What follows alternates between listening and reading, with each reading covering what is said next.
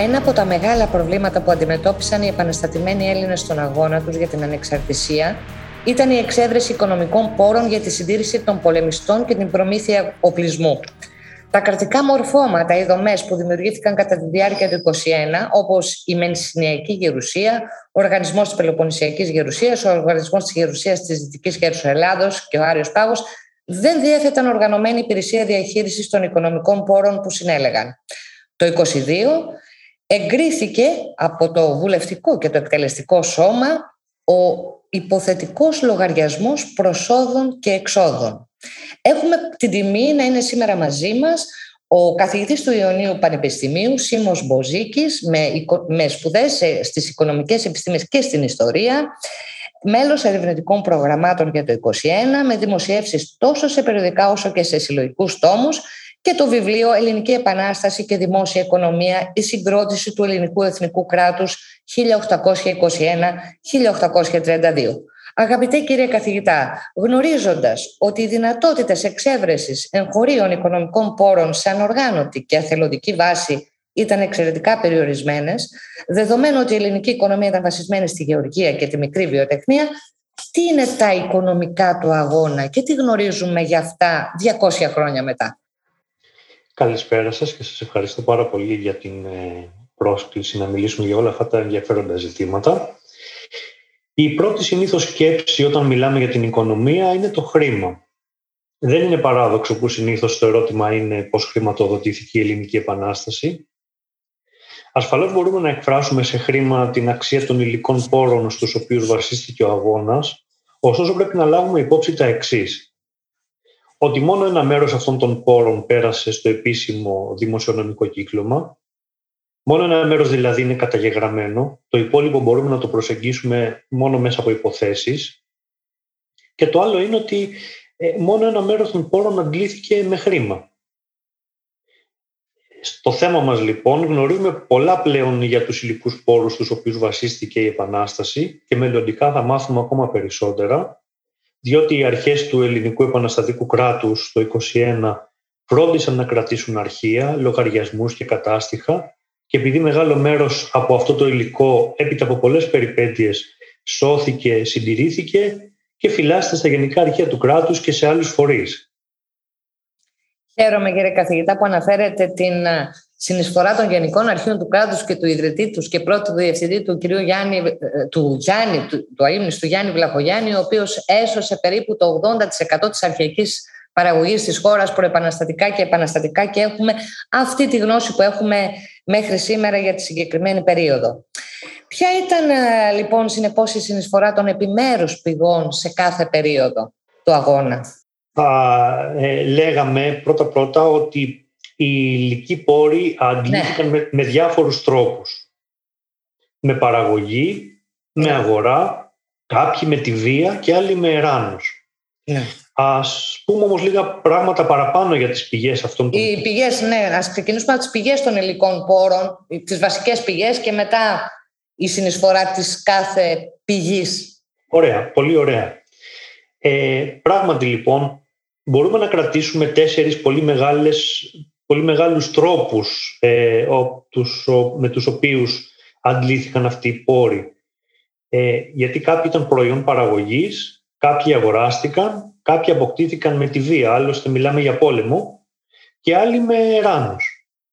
Ε, μέσα με μια τυχαία σειρά θα μπορούσαμε να πούμε κάποια πράγματα παραπάνω για αυτές τις πηγές. Η πρώτη πηγή ήταν τα αποθέματα τα προσωπικά αποθέματα των Ελλήνων αλλά και του φελελληνικού κινήματος.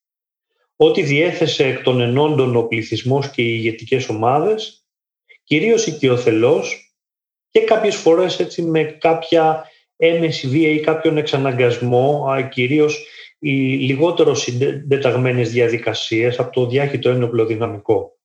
Μιλάμε τώρα κυρίως για, όταν λέμε διέθεσε υλικό εκ των ενόντων, μιλάμε κυρίως ο ελληνικός πληθυσμός, μιλάμε κυρίως για περιουσιακά στοιχεία, πάγια περιουσιακά στοιχεία όπως πλοία, αλλά και προσωπικά αποθέματα, αποθηκευμένα τρόφιμα, ρούχα και άλλα υλικά. Και κάποιες φορές μετρητά στο πλαίσιο εράνων ή και εσωτερικών δανείων. Τα λεγόμενα ομολογιακά δάνεια που έγιναν. Έτσι, Ακριβώς, ομολογιακά δάνεια. Ε, Και ε, φυσικά δεν πρέπει να προσθέσουμε ε, την ε, βοήθεια που έστειλαν από το εξωτερικό τα φιλελληνικά κομιτάτα από πολύ νωρίς. Και η διασπορά, η ελληνική διασπορά, οι ελληνικές κοινότητες του εξωτερικού, φαντάζομαι. Ακριβώς, ακριβώς. Δηλαδή, έχουμε, γνωρίζουμε ότι μέχρι και από, εκτός από, τις, από την υπηρετική Ευρώπη και μέχρι και από την Ινδία έφτασαν χρήματα στην, στην Ελλάδα για υποστήριξη. Εδώ πιο γνωστός είναι ο Λόρδος Μπάιρον βέβαια, έτσι. Η Ινδία είναι κάτι πολύ ενδιαφέρον που ακούγεται σήμερα. Ναι, ναι το αναφέρω αυτό από Έλληνες οι οποίοι ε, είχαν εμπορικές ε, δραστηριότητες στην Ινδία και έστειλαν ε, ε, χρήματα από εκεί. Ε, εκτός δηλαδή από τους φιλέλληνες και τις επιτροπές που υπήρχαν στην υπηρετική Ευρώπη, στην Αγγλία, στην Αμερική και αλλού. Μία δεύτερη πηγή τώρα που μπορούμε να συνυπολογίσουμε είναι από θέματα και υλικοί πόροι που αποσπάστηκαν στο πλαίσιο του πολέμου. Κάποιες φορές από χωρικούς, ε, αλλά κυρίως από Οθωμανούς αξιωματούχους, λίτρα, από Οθωμανικά στρατεύματα λάφυρα και από εμπορικά πλοία ευρωπαϊκά που συμμετείχαν στον ανεφοδιασμό των εχθρικών στρατευμάτων μέσα από θαλάσσιες λίες. Θα μπορούσαμε εδώ να προσθέσουμε και τα ακίνητα που εθνικοποιήθηκαν, ακριβώς επειδή εθνικοποιήθηκαν μέσα από το δίκαιο του πολέμου, μήλους, εργαστήρια, σπίτια, που στη συνέχεια μέσα από δημοπρασίες εκποιήθηκαν σε Έλληνες ή παρέμειναν σε εφιστάμενους χρήστες ή εκχωρήθηκαν σε άλλους έναντι ενοικίου. Μια τρίτη πηγή ήταν η φορολόγηση η φορολόγηση της παραγωγής και ορισμένων εκμεταλλεύσεων. Και είναι πολύ σημαντικό ότι έχουμε συντεταγμένες διαδικασίες άντλησης πόρων όπως είναι η φορολόγηση. Γιατί έχουν να κάνουν και με την ανάδυση της λογικής του κράτους. Ξέρουμε βέβαια ότι καταργήθηκαν φόροι που συμβόλιζαν το καθεστώς του Ραγιά και η βασική επιβάρυνση ήταν τα δέκατα στην ναι, ακαθάριστη αγροτική παραγωγή, η γνωστή δεκάτη, παραλλαγές της. Φορολογήθηκαν όμως και τα έχουμε και τα τελωνία, έχουμε και άλλες επιβαρύνσεις από τη χρήση εκμεταλλεύσεων, νυχθειοτροφίων, αλικών και άλλων ορυχείων. Σε κάθε περίπτωση όμως πρέπει να κρατήσουμε ότι πρόκειται για μια μορφή φορολόγησης έμεση. Δηλαδή το επαναστατικό κράτος εκχωρούσε σε τρίτους, σε ιδιώτες την εκπαιρέωση της διαδικασίας έναντι ενός αντιτίμου που καθοριζόταν σε δημοπρασία. Mm. Τέλος, και όχι ε, τελευταίο σε σπουδαιότητα ήταν ε, τα δάνεια. Τόσο τα εγχώρια και οι τρέχουσες πιστώσεις, γιατί είτε ήταν άτυπες είτε ήταν με μορφές αναγνωρισμένες όπως τα ομολογιακά δάνεια, γιατί κυρίως ένα μεγάλο μέρος των δαπανών του πολέμου ε, καλύφθηκε από επιφανείς, από, για παράδειγμα, ο πόλεμος στη θάλασσα, από τις ηγετικές ομάδες των τριών ναυτικών νησιών, όπου έδεσαν τα περιουσιακά τους στοιχεία στη διάθεση ε, του πολέμου και οπωσδήποτε τα δάνεια που λήφθηκαν από το εξωτερικό. Θα έχουμε νομίζω την ευκαιρία στη συνέχεια της συζήτησης να επισημάνουμε την... Ε, Δεν ξέρω αν ισχύει ότι τα, τα ομολογιακά δάνεια κάποια στιγμή για λόγους αδυναμίας χρηματοδότησης περαιτέρω του αγώνα έγιναν, ε, πήραν μια μορφή αναγκαστικών δανείων. Έτσι δεν είναι με τον, ε, με τον Θεόδωρο Κολοκοτρώνη που... Πράγματι. Έτσι, ε, έχουμε ε, ομολογίες που εκδίδονται πολύ νωρίς από το Μάρτιο του 1822 ε, οι οποίες ε, χρησιμοποιούνται ε, για δανεισμό. Από εκεί και πέρα όμως κατά καιρούς ανακοινώνονται αναγκαστικά δάνεια, ε, καταρτίζονται κατάλογοι από, ε, που περιέχουν οικονομικά εύρωστους, εύρωστα τμήματα του πληθυσμού και ε, προσεγγίζονται προκειμένου να καλύψουν ε, ανάγκες. Ε, έχουμε βέβαια και μη αναγκαστικά δάνεια, κυρίως εράνους, που λαμβάνονται από τον πληθυσμό, όπως το πολύ γνωστό το ψυχόγροσο, το ένα γρόσι, ένα ψυχή, και έρανοι που γίνονται σε μονές, ναούς, ε, ιεράρχες προκειμένου να συγκεντρώσουν... Και εκποίηση περιουσιακών στοιχείων των μονών, κινητών περιουσιακών, εξ όσων ξέρω έτσι. Έχουμε την, ε, τη συλλογή πολύτιμων ε, ειδών, κυρίως αργυρών, που ναι. καλύπτουν ανάγκες κυρίως το 1822. Ε, Είναι πάρα πολύ ενδιαφέρουσα όλη αυτή η ιστορία γιατί δείχνει ότι ένας πόλεμος βασίζεται στη... Στους... χωρίς υλικούς πόρους δεν μπορεί να διεξαχθεί. Είναι αυτοχρηματοδοτούμενος. Έτσι. Βασικά είναι αυτοχρηματοδοτούμενος. Και, και ποια μας αναλύσατε και ευχαριστούμε γι' αυτό τις ε, πηγές άντλησης ε, οικονομικών πόρων και στήριξης του αγώνα. Ε, ποια είναι, ε, ο, ποιος είναι ο βαθμός συνεισφοράς της κάθε πηγής ανά περίοδο; Έχει πολύ ενδιαφέρον η ερώτησή σας γιατί ε, ακριβώς αυτή η, αυτές οι διακυμάνσεις στη συνεισφορά κάθε πηγής είναι που καθιστούσαν και την ελληνική πλευρά ευάλωτη καθώς δεν είχε πάντα τους απαραίτητους πόρους για να διεξάγει αυτό τον, ε, για να συμμετέχει στον πόλεμο με ίσους όρους. Ε, γνωρίζουμε ότι από το 1822 συγκεντρώνονται τακτικά δημόσια έσοδα, εκμισθώσεις φορολογικών προσόδων σε όλα τα χρόνια. Ε, αυτά τα έσοδα συμπληρώθηκαν περιστασιακά από άλλες πηγές.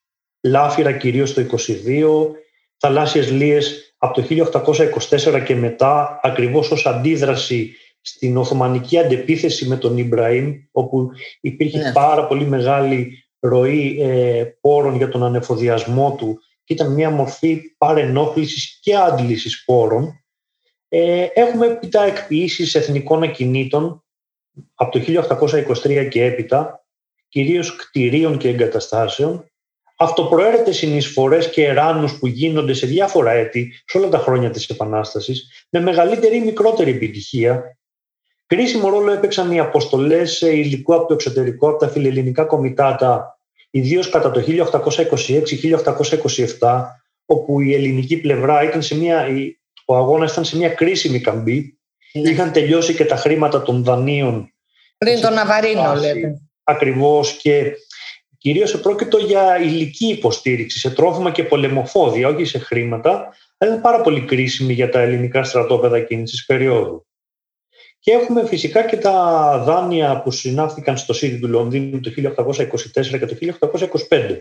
Αργότερα, επί Καποδίστρια, θα μπορούσαμε να προσθέσουμε εδώ και την, τα βοηθήματα της επιχορηγήσεις της Γαλλίας και της Ρωσίας κυρίως, λιγότερο της ε, Αγγλίας, ε, οι οποίες έπαιξαν σημαντικό ρόλο σε μια μορφή ροής χρήματος ε, που βοήθησαν την κυβέρνηση μετά το 28. Υπάρχει βέβαια και μία άλλη πλευρά εδώ που μπορούμε να βάλουμε. Ότι από πολύ νωρίς καθιερώθηκαν, όπως είπατε νωρίτερα, και με τα ομόλογα και με άλλους τίτλους χρεωστικούς και πιστοτικούς, άτυπες μορφές χρήματος. Χρησιμοποιήθηκαν δηλαδή και σε έναν βαθμό χάρτινα συναλλακτικά μέσα, ε, που είχαν ένα πολύ σημαντικό ρόλο, ότι λειτουργήσε μια διαδικασία πίστοσης. Από την πίστη, από την πίστη στο εγχείρημα, περάσαμε σε μια μορφή εγχώριας πίστης εσωτερικής ε, που αυτό έδωσε χρόνο ε, και τρόπο ούτως ώστε να, να πολεμάνε ε, πιστεύοντας ότι μελλοντικά η ελεύθερη Ελλάδα θα αποζημιώσει Μα το ζήτησαν, έτσι δεν είναι, αρκετοί το ζήτησαν. Ελάχιστοι βέβαια πήραν κάποια ανταποδοτικά κάποια στο νεοσύστατο κράτος, αλλά πολλοί προσδοκούσαν όντως σε αποζημιώσεις και απόδοση των χρημάτων ή των περιουσιακών στοιχείων τους. Έτσι, Θα το λέγαμε με την καλή έννοια, έτσι μια ηλική ανταπόδοση που έχει να κάνει με το γεγονός, για παράδειγμα, ότι ο χρήστης της γης, της πρώην, των πρώην Οθωμανικών γεών, ο οποίος ε, ήταν κολίγος νωρίτερα, ναι. αξίων ο ίδιος να αποκτήσει ε, μια ιδιοκτησία και να παραμείνει πλέον όχι ως χρήστης μέσα σε αυτή τη γη, αλλά ως ελεύθερος πολίτης και ιδιοκτήτης της. Οπότε έχουμε και αυτό το κομμάτι, δηλαδή ότι είναι μια μορφή ε, υλικής και ηθικής αποζημίωσης, γιατί μην ξεχνάμε ότι και όλη αυτή η διαδικασία είναι ένας τεράστιος φόρος αίματος, έτσι, ο πόλεμος. Ναι, βέβαια. Ε, και ε, οπότε έχουμε και τέτοιες διαδικασίες που κρατάνε φυσικά για 20-30 χρόνια μετά τον αγώνα. Μιλήσατε κύριε καθηγητά για ότι η σημαντική πηγή εσόδων αποτέλεσαν και τα λάθηρα από τις νηφικηφόρες μάχες, είτε είναι πολιορκίες, είτε είναι στη θάλασσα. παρότι δεν υπήρξε ποτέ οργανωμένη αξιοποίηση των θησαυρών, τόσο αυτών όσο και των άλλων, των θησαυρών εντός εισαγωγικών, των πόρων, που μας αναφέρατε διεξοδικά προηγουμένως, που έπεφταν ε, στη διαχείριση των Ελλήνων οπλαρχηγών ή ε, των, της κεντρικής επαναστατικής κυβέρνησης. Πώς συνδέθηκαν αυτά τα έσοδα με τις πολιτικές αρχές; Νομίζω έχετε θέσει, με αυτή την ερώτηση θέσατε κάπως ένα, ε, ένα ζήτημα που είναι πολύ σοβαρό και μεγάλο διακύβευμα το 2021. Ποιος ελέγχει τους πόρους αυτούς; Φυσικά αυτοί οι πόροι ως επιτοπλίστων κατανέμονται και προσανατολίζονται στον πόλεμο. Ο βαθμός όμως που αυτό γίνεται μέσα από μια μονοπόληση, από ένα κεντρικό έλεγχο, επηρεάζει αυτό που θα λέγαμε την μια πρώιμη διαδικασία ανάδυσης ε, κρατικών αρχών. Ναι. Ε, ξέρουμε ότι τα έσοδα από τον πόλεμο και είναι αυτονόητο ελέγχονται άμεσα από το ίδιο το ένοπλο δυναμικό και από τον ελληνικό πολεμικό στόλο ή τον καταδρομικό στόλο. Mm. Ορισμένες εκδοχές τους, τα λίτρα, ε, για παράδειγμα, ας πούμε, γνωρίζουμε την περίπτωση ε, των χαρεμιών του Χουρσίτ Πασά, όπου αξιώθηκε για την απελευθέρωσή τους να ε, αποδοθούν χρηματικά ποσά. Ακριβώς. Ε, μετά όταν έχουμε οπότε λίτρα ή ε, οι πολιορκίες λύνονται με παράδοση, δηλαδή με κάποια συμφωνία ανέμακτα και, ε, ή και στις θαλάσσιες λίες όπου έχουν την νομιμοποίηση της κυβέρνησης στα καταδρομικά, αυτά συνδέθηκαν με τις, στενά με τις πολιτικές αρχές. Η καταδρομή συνυφάνθηκε με μια στρατηγική ευρύτερη, κρατική νομιμοποίηση, ναι, ναι. άμυνα και υπονόμευση των αντιπάλων, εξασφάλιση Υπήρχε βέβαια ένα κανονιστικό πλαίσιο που παραβιαζόταν συχνά, γι' αυτό και έχουμε και το θαλάσσιο δικαστήριο. Έτσι, δεν ακριβώς, είναι. ακριβώς. Ήταν και μια μορφή άσκησης διεθνών πιέσεων. Ναι, ναι. Γνωρίζουμε ότι αυτή η διαδικασία διασταυρώνεται με την πειρατεία, αλλά έχει μια σημασία ότι ένα σκέλος της είναι, ε, ε, είναι νομιμοποιημένο και έτσι θα λέγαμε ότι από τα έσοδα από τον πόλεμο... Τα καταδρομικά ήταν και σε άλλες χώρες όπως ε, τα γνωσ... οι άδειες καταδρομής, Letter de Mark είχε και η Γαλλία, αντιστοίχως η Αγγλία. Εδώ ήταν ε, για, την, ε, ε, για τον αγώνα. Όλη αυτή, όλη αυτή η λία, αν, αν διορθώστε με αν κάνω λάθος, ήταν ε, στα τρία, υπήρχε μια διαίρεση στα τρία, ο ο πλειοκτήτης, το πλήρωμα και το Εθνικό Ταμείο ακριβώς, ακριβώς. και όλη την, ε, όλο, αυτό το εγχείρημα. Ακριβώς. Έλεγα λοιπόν ότι πράγματι τα λάφυρα ελέγχονται δυσκολότερα ενώ από την άλλη οι θαλάσσιες λίες ε, και οι παραδόσεις που είναι με πολιορκία ε, έχουν μεγαλύτερες, ε, εκεί η διοίκηση έχει μεγαλύτερο ε, και κυρίως έχει μεγαλύτερο ρόλο στους φόρους στους, και στους εράνους και στις εκποίησεις εθνικών ακινήτων. Ασφαλώς, ε, επανάσταση είναι. Πρέπει να πούμε ότι δεν έλειπαν οι διενέξεις ε, για τον έλεγχο αυτών των πόρων ε, και οι αθαιρεσίες, αλλά από εκεί και πέρα η μεγάλη εικόνα αφορούσε την αποδοχή, και ήταν ευρύτατη αυτή, νόμιμων και νομιμοποιημένων ρόλων, ε, με, άξονα την εθνική, με άξονα αναφορά στην εθνική διοίκηση και την καθιέρωση τακτικών διαδικασιών, σαφώς σε συνθήκες ιδιάλουσες και απαιτητικές, μέσα από ένα σύστημα έτσι που βασίστηκε με την υποστήριξη πολλών και ποικίλων τοπικών μεσολαβητών, έπαρχοι επιστάτες, χωρονοικιαστέ, ενόπλα σώματα, πολεμικός στόλος, αλλά ως διαδικασίες όλα αυτά και κυρίως η φορολόγηση συνδέθηκαν με τη διαμόρφωση επικράτειας, με την εμπέδωση μιας επίσημης δημοσιονομικής λειτουργίας, που δεν έπαψε να ασκείται ούτε κατά τη διάρκεια των εμφύλιων συγκρούσεων, ούτε και κατά το 1826-1827, δηλαδή πριν από την αγμαχία του Ναβαρίνου, ακριβώς επειδή η ελληνική πλευρά από τα μέσα του 25 έχει αρχίσει να ανασυγκροτείται ε, και ε, κατορθώνει ε, με διακυμάνσεις, ιδιαίτερα μετά τα μέσα του 26, να ελέγξει ξανά εδάφη και μέσα στο 27, πριν από την αγμαχία του Ναβαρίνου, να έχει διεμβολήσει τις δυνάμεις του Ιμπραήμ και να έχει επεκταθεί προς την ε, ε, Δυτική Πελοπόννησο περιορίζοντάς τον κυρίως σε περιστασιακές εξόδους από τα κάστρα που ελέγχει στη Μεσσηνία είτε στην, ε, στην Πάτρα και στη Γαστούνη. Σε ό,τι αφορά τα δάνεια, κύριε Μποζίκη, υπάρχουν πλευρές που θα μπορούσαμε να τις εξετάσουμε. Πήραμε δύο ε, δάνεια κατά τη διάρκεια του αγώνα.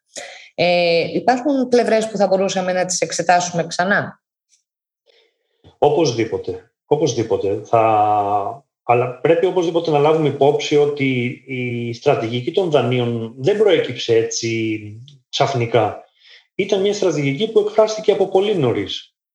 Διά... Για διάφορους λόγους. Για τη διεθνοποίηση του ελληνικού ζητήματος, για την κάλυψη των εξόδων του πολέμου, γιατί και η εθνική διοίκηση δεν είχε άμεση πρόσβαση σε οικονομικούς πόρους, ώστε να αποκτήσει πραγματική πολιτική πρωτοκαθεδρία. Ε, να εξασφαλίσει δηλαδή και ίδια μέσα που θα ενσωματώσουν το διάχυτο ένοπλο δυναμικό, θα καλύψουν τα έξοδα του στόλου, θα συμβάλλουν στην ουσιαστική της ενίσχυση ή θα, θα, θα, θα αλλάξουν τους συσχετισμούς υπέρ της ελληνικής πλευράς στον πόλεμο. Ε, σαφώς η δυναμία της ελληνικής πλευράς να ελέγξει πλήρως το καθαρό προϊόν αυτών των δανείων σήμανε υπολογίσιμες απώλειες. Αλλά έχει σημασία ότι αυτά τα ποσά που έφτασαν στην Ελλάδα ελέγχθηκαν κεντρικά. Δηλαδή ως προς τη διαδικασία, ανεξάρτητα από τους πολλούς τοπικούς μεσολαβητές. Ε, οπωσδήποτε, η λειτουργή της εθνικής διοίκησης που έλεγξαν αυτά τα χρηματικά ποσά είχαν δεσμούς με τμήματα των έλογων ομάδων και το στόλο. Έχει όμως σημασία ότι αυτά τα δάνεια σήμαναν μια θεμελιώδη, θα έλεγα, τροποποίηση στο δημοσιονομικό κύκλωμα αφού έφεραν ένα πολύ μεγάλο ποσό, ισοδύναμο περίπου με όλα τα υπόλοιπα έσοδα, ε, απευθείας στην εθνική διοίκηση και της παρήχαν έτσι τη δυνατότητα να καλύψει τις πολύ μεγάλες ανάγκες του στόλου για ένα διάστημα που νωρίτερα το κάλυπταν κυρίως τα ίδια τα ναυτικά νησιά και να κινητοποιήσει και ένοπλα σώματα που αναγνώριζαν την πρωτοκαθεδρία και έδειχναν νομιμοφροσύνη στην εθνική διοίκηση. Α πούμε όμως μερικές λεπτομέρειες, γιατί έχει μια σημασία για το πώς χρησιμοποιήθηκαν αυτά τα ποσά. Ναι, που είναι σημαντικό. Ναι, τα, των δύο δανείων. Ακριβώς. Γιατί η, τα ποσά που έλαβε η ελληνική πλευρά σε μετρητά και υλικό, πολεμοφόδια, ηματισμό, όπλα κλπ. Από το πρώτο δάνειο ήταν γύρω στις 314.000 ε, λίρες στερλίνες και από το δεύτερο δάνειο 303.000 λίρες στερλίνες. Αυτά τα χρηματικά ποσά κάλυψαν την, μία περίοδο από τον Ιούλιο του 24 μέχρι τον Οκτώβριο του 25. Ε, θυμίζω εδώ ότι η πρώτη εμφύλια σύγκρουση έχει τελειώσει το Μάιο του 24. Άρα δεν έχουν σχέση αυτά τα χρήματα με την πρώτη εμφύλια Μετά, το κρίσιμο είναι ότι από την άνοιξη του 24 είναι σε εξέλιξη, ήταν σε εξέλιξη η προσπάθεια του Ιμπραήμ να καταστήλει την Επανάσταση και να αποβιβαστεί στην Πελοπόννησο. Έχουμε τεκμηριώσει ότι το 50% του πρώτου δανείου προσανατολίστηκε στο στόλο και στη χερσαία περιφρούρηση της Ήδρας και των Φετσών. Γιατί μετά την καταστροφή των ψαρών, η ελληνική πλευρά περίμενε ανάλογη επίθεση στην Ήδρα και στις Πέτσες, η πτώση των οποίων θα οδηγούσε, το καταλαβαίνουμε... το τέλος του τρινήσιου στόλου και της ε, μεγάλης ε, ισχύως στη θάλασσα των Ελλήνων. Θα οδηγούσε στο συνολικό κλονισμό της Επανάστασης γιατί η Πελοπόννησος χωρίς το στόλο δεν μπορούσε να προστατευτεί. Υπήρχε από τη μία η μάχη η χερσαία, αλλά ε, ο ανεφοδιασμός ε, των ε, ε, Οθωμανικών δυνάμεων και κυρίως ε, τα δύο όπλα, ο πόλεμος, ο πόλεμος στη Ζεριά και ο πόλεμος στη θάλασσα, συμπληρώνονται. Ναι. Αν έπεφτε η Πελοπόννησος, θα πέφταν και τα τρία ναυτικά νησιά. Ναι. Αν έπεφταν τα τρία ναυτικά νησιά, θα έπεφτε και η Πελοπόννησος ε, υπήρχε αυτή η αλληλεξάρτηση. Ξέρουμε τώρα, ε, ας πρέπει να το αναφέρουμε, ότι από το υπόλοιπο 50% του πρώτου δανείου ένα μικρό μέρος πήγε σε πολιτικά και διοικητικά έξοδα και ένα πολύ μικρό μέρος πήγε ευθέως στην εμφύλια σύγκρουση. Το μεγαλύτερο μέρος ε, προσανατολίστηκε στην άμυνα χωρίς να σημαίνει ότι έλειπαν οι ετελές ενέργειες, οι ανταγωνισμοί κλπ. Όμως είναι σημαντικό ότι η Πελοπόννησος μέχρι τον Οκτώβριο του 25 δεν έπεσε που ναι. έφτασαν τα χρήματα του δανείου. Δηλαδή με την απόβαση του Ιμπραήμ ε, η ελληνική πλευρά είχε να αντιμετωπίσει ένα νέο τύπου στρατό που δεν κατάφερε να έχει ε, σημαντικές επιτυχίες από την αρχή αλλά η Πελοπόννησος δεν έπεσε. Έφτασε έξω από τον ναύπλιο ο Ιμπραήμ και γύρισε πίσω. Η ελληνική πλευρά ανασυντάσσεται εισάγει, καθιερώνει μια νέα μορφή πολέμου ανταρτοπολέμου όπως ναι. έχει... έχω διαβάσει σχετικά και άρθρο αν δεν γινόταν η ναυμαχία του Ναβαρίνου δεν είχε χαθεί για την Πελοπόννησο ο αγώνας αλλά είναι ενδεχομένως μια πιο ερετική πάντοτε υπάρχει το ιστορικό απρόοπτο ε, σε, σε κάθε μάχη και σε κάθε ε, αξιολόγηση πολεμικών γεγονότων υπάρχει πάντοτε το ιστορικό απρόπτο, όπως θα ξέρετε. Ναι, οπότε για να έτσι συνοψίσω αυτό με τα δάνεια είναι ότι χρησιμοποιούνται τα περισσότερα στην άμυνα και είναι, κρατάνε την επανάσταση όρθια σε μια περίοδο κρίσιμη από το καλοκαίρι του 24 μέχρι και τον Οκτώβριο του 25 που τελειώνει το, τα χρήματα των δανείων. Μάλιστα, η προσπάθεια του Ιμπραήμ να ε, αποβιβαστεί στην Πελοπόννησο γίνεται καθόλου το δεύτερο μισό του 24 και ο στόλος διαρκώς βρίσκεται σε σύγκρουση ε, μαζί του στη θάλασσα και προκαλεί ανάσχεση αυτής της διαδικασίας. Γυρίζει ο στόλος το Δεκέμβριο του 24 στις βάσεις του για νεφοδιασμό και συντήρηση. Έχει υποτιμήσει και κάπως η ελληνική πλευρά το ενδεχόμενο Ιμπραήμ να αποβιβαστεί το χειμώνα. Ναι. Ε, ε, αυτό κάνει ο ίδιος. Και έτσι η ελληνική πλευρά βρίσκεται πολύ σύντομα με την ανάγκη να συνεχίσει να πολεμά σε, ε, σε μια περίοδο που είναι απαιτητική. Δεν, γίνεται, δεν γινόταν συνήθως ε, πολεμικές συγκρούσεις μέσα στον, ε, στο χειμώνα. Ναι, ναι. Και είναι κρίσιμο βέβαια να έχουμε και κάτι ακόμα υπόψη, ίσως και με αυτό θα ήθελα να το πριν κλείσουμε αν έχουμε το χρόνο. Βεβαίως ότι και ο πόλεμος δεν είναι διαρκής. Η... Συναρτάται με την κίνηση των στρατευμάτων, όπου τα στρατεύματα είναι κυρίως σε φρούρια και σε κάστρα και βγαίνουν, κάνουν εξόδους. Ε, οπότε και η, η ελληνική πλευρά ε, προσπαθεί να αντιμετωπίσει τον Ιμπραήμ όλο αυτό το διάστημα και ε, δεν ε, πέφτει η Πελοπόννησος, θα καταφέρνει κάποια στιγμή ε, από τη στιγμή που αμνηστεύεται ο Κολοκοτρώνης μετά τον εμφύλιο και, και, και εκείνος αφενός στην Πελοπόννησο, αφετέρου στην Στερεά ο Καραϊσκάκης, ε, διεξάγοντας έτσι μία νέα μορφή πολέμου, κατορθώνουν να προκαλέσουν ε, σημαντικές ε, απώλειες σε εδάφη ε, παρόλο που πέφτει το Μεσολόγγι και αργότερα το 26 και αργότερα το 27 η Αθήνα, κατορθώνουν και κρατάνε την, ε, την Επανάσταση ζωντανή. Ε, κατά συνέπεια εκτιμούμε ότι και τα δάνεια αυτά συνέβαλαν ε, στην αναγνώριση της Ελλάδας ως ανεξάρτητο κράτος, έτσι, προκειμένου ε, μόνο και μόνο για να εξασφαλίσουν και οι δανειστές την αποπληρωμή τους.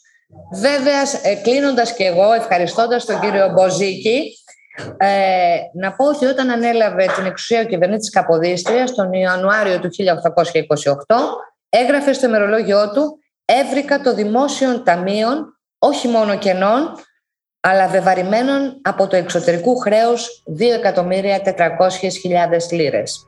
Κύριε Μποζίκη, σας ευχαριστώ πάρα πολύ για τη συμμετοχή σας ε, και είναι μεγάλη χαρά και τιμή που σας είχαμε κοντά μας. Σας και εγώ σας ευχαριστώ πάρα πολύ. Ήταν εξαιρετική η συζήτησή μας και θα έχει ενδιαφέρον και σε μια επόμενη φάση να συζητήσουμε. Θα είναι μεγάλη μας χαρά και τιμή να ξαναβρεθούμε. Σας ευχαριστώ πολύ.